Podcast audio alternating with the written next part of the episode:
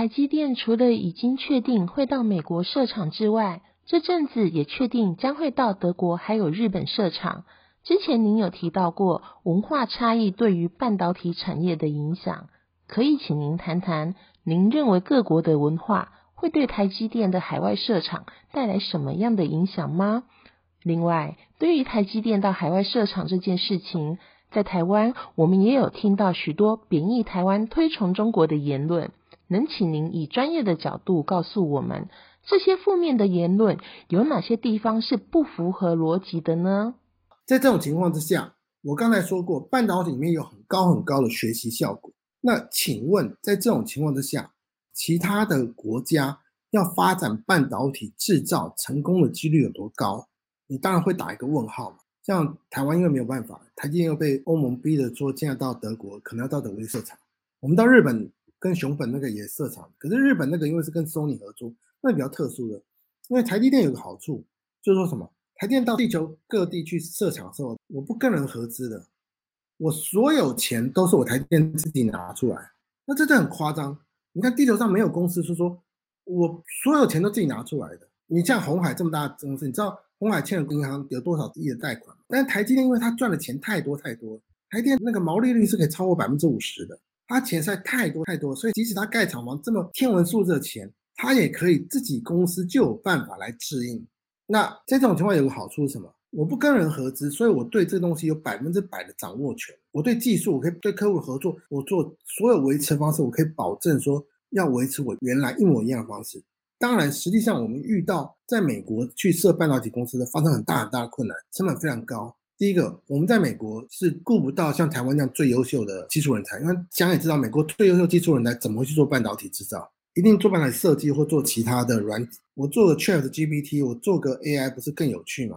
但他们的工作伦理啊、三班制啊等等的方式也没有办法像台湾这样子去做。可是呢，你从另外角度来讲，就说地球上所有的跨国企业，它如果要长大，它都一定要面临这个阵痛。就说台积电如果说它今天要在世界立足，就说。我今天在日本、美国跟欧盟都有公司，我要再变成一个真正的跨国企业的话，其实有的时候这些代价是我必须要付。汽车产业跟半导体产业不一样了，但是我以日本那个 Toyota 为例，就 Toyota 当初他到东欧去设厂的时候，一开始也看中了土地啊、劳工便宜啊，我就发现完全没有办法。那 Toyota 很多知名系统，像扛棒系统、像品管圈，还有很多很多系统。我举个最难例子好了。就托塔生产线上有一条线，就是如果发现生产线上有什么问题的时候，拉那条线，这整个生产线会停止嘛？你知道以日本人的性格，谁敢去拉那条线？不要说把整个生产线停止，在日本，我只要说我拉条线，所有人都会看着你。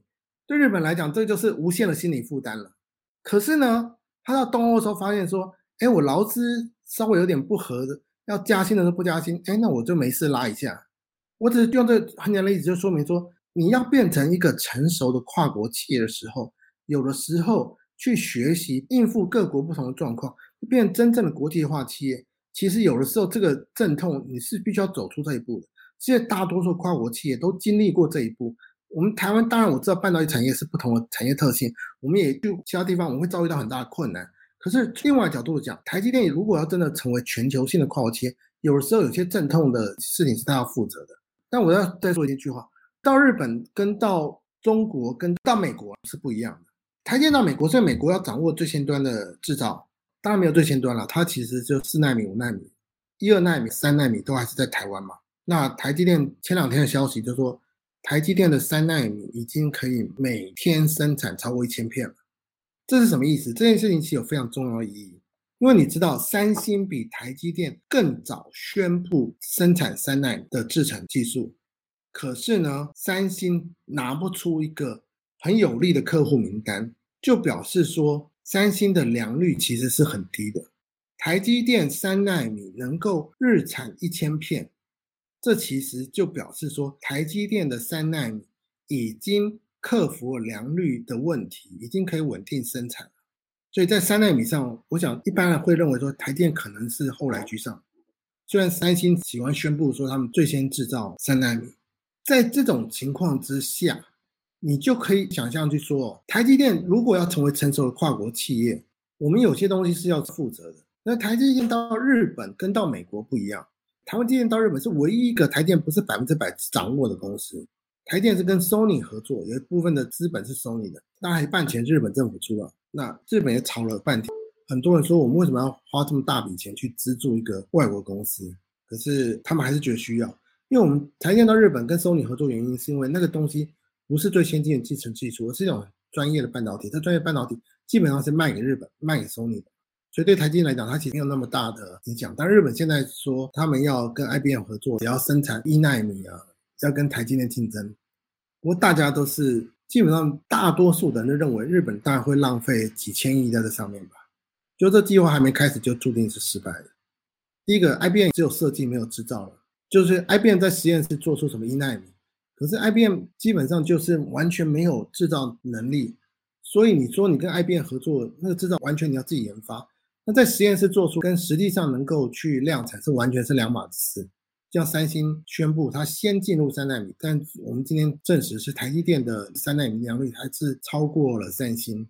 那在这种情况之下，你知道日本大多数的半导体都是车用半导体晶片制造，他们的是四十纳米的技术。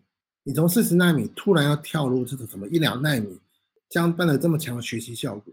我想日大多数人认为日本现在在做一件非常疯狂的事情，所以在这种情况之下，你会想象到说世界上有这么多国家要成立半导体制造公司，有多少国家会成功？你其实可以放一个非常大的问号在上面那印度因为它的量体大，因为现在像苹果就规定说富士康有一部分 iPhone 要到印度制造嘛。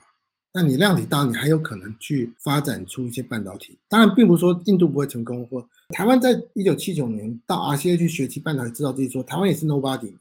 我并不是说它不会成功，可是我是说，从学习效果来看，这半导体的制造成功是要长时间累积的，你很难一蹴而及了。这是第一件事情。第二件事情是说，美国这个晶片科学的法案是一个对美国来一个很特殊的事情，因为美国传统上它是强调。塑造竞争环境，它从来不会像日本通产省或台湾经济不一样去选择什么产业是策略性工业，哪一个产业是赢家，哪个产业是输家。我们从历史来看，大多数政府选的时候都会选错。因为我这是考试或者做什么当了公务员，我其实在业界其实不是首席嘛。这种情况之下，你要去预测未来发展，大多数时候政府做决策都是会失败的。美国基本上是传统上是没有所谓的产业政策这件事情。那所以说，晶片法案对美国来讲是一个很特殊的地方，在于说，这等于是美国承认产业政策。当然之前有 SMT，它就是半导体产业联盟，对美国来讲已经很特殊，现在是更特殊。国会直接通过法案，直接要补助五百二十亿美元给一个特定产业，对美国来讲，这是一个非常非常特殊的经验。也因此，欧盟，但欧盟本来就是对自由市场信任就不像美国那么高，但是欧盟也也通过地面法案，那也是要进行补贴。所以在这种情况之下，印度政府也说要补贴，不过印度政府拿的钱很少，才一百亿美元。你看现在半导体大家都易来易去的，一百亿美元现在已经被归类很少。就是说在这种情况之下，你说谁会成功，谁会失败？短期内，比如说五年内要有国家去赶上三大巨头 Intel、台积电跟三星，我想是不太可能。但是如果说长期来讲，当然很难讲。但是最近几年内，我想。世界还是这三大巨头在制造垄断的趋势是不会改变的。那 Intel 要赶上台积电，有很大的困难啊。Intel 现在到处世界各地到处宣称要设厂，在美国设厂，在欧洲大举设厂，然后甚至到其他地方跟世界各国合作。三星也是，三星有点点小小的问题了，因为三星跟韩国闹翻的时候，日本仅仅是不把一些原料、那些化学药品给三星。后来逼得李在镕还跑到第三国去拿到一些药品，所以这个国际关系、这些地缘政治一直在影响着这些产业的发展那所以这种情况之下，其实大多数人认为说，真的你要成功，其实不是那么容易的了。当然，韩国跟台湾的可能工作伦理是比较接近的，还是有可能是一个台湾长期的竞争对手那你说欧洲，我自己在法国读博士了，当然他在德国设厂。以我对德国人跟法国人了解，呃，我认为他们成功的几率不是这么高了。就说欧洲，我认为欧洲发展半导体制造它几率不大。印度倒是有可能的。那我们现在就讲中国，中国的情况怎么样？对中国来讲，很重要的事情在于说，中国其实已经发展出了非常完整的半导体产业链。比如说半导体，我们说 EDA 就是半导体你要画设计图嘛。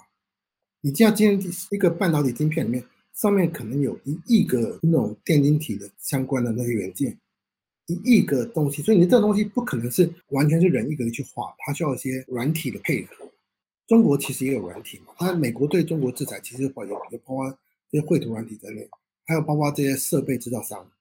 当然，像郭正亮、朱学那些程度比较差的人，他们就会会相信中国的说法是什么？ASML 不会看日本啊，他们不会抵制中国半导体嘛？他们的 argument 其实有点傻了，他们的 argument 就是说，郭正亮的说法意思说，你想想看，日本的佳能跟尼控他们占中国市场的占有率有多高？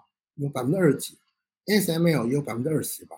就是他们卖中国占他们比重那么高，怎么可能因为美国一句话你 就都不卖给中国？真的这是程度很差的说法了，因为很简单来讲嘛。如果你今天是半导体设备的公司，今天如果说地球上的半导体需求并没有减少，今天只是中国不制造，就另外国家制造而已啊。事实上，中国不制造，你知道最多是转到哪里？转单到联电，转单到台湾的厂商啊。所以这些厂商就会多买设备。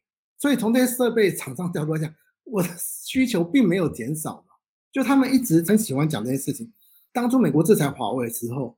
这些人又说什么？嗯，台积电惨了，华为是台积电第二大客户，什么仅次于苹果，什么台积电的什么股价下跌，什么真是见鬼了！华为被制裁，华为这手机卖不出去，没有五 G 的晶片的手机嘛，那就小米啊，那些 OPPO 啊，那些 vivo 那些公司就兴起了嘛。这些公司兴起，它晶片跟谁买？它晶片跟联发科买，联发科找谁制造？台电制造啊。那就说这只是客户的移转。在台湾就是有一些人，就是什么郭正亮、朱选，反正还有中天这些人，他每天在讲这些乱七八糟的事情，然后就是一直在破坏台积电、破坏台湾的信心。那在这种情况之下呢，中国虽然有很完整的半导体产业链，它从画图的软体，或者说从设计或者制造，像那中心是领先的，或像记忆体、像长江存储啊，到封装测试，中国的那半导体产业链是非常完整的。可是它完整在一个问题是什么？它问题是现在它没有先进技术。我们讲自己制造来讲，最先进当然是中芯嘛。中芯曾经发现说，它在那挖矿晶片的时候，发现有个晶片是七纳米制成的，那个是中芯制造的。可是后来发现可能是偷台积电技术，这是台湾一个很大的问题。所以我们的技术一直被挖，人才忠诚度没那么高了。那中芯其实也是台湾人去扶持成功的嘛。他们挖不是说只是挖一个人，他其实是挖整个团队嘛。所以，我们台湾那时候，用就是几百几百个人这样子被挖过去。第六集到此结束，第七集很快上架，谢谢大家。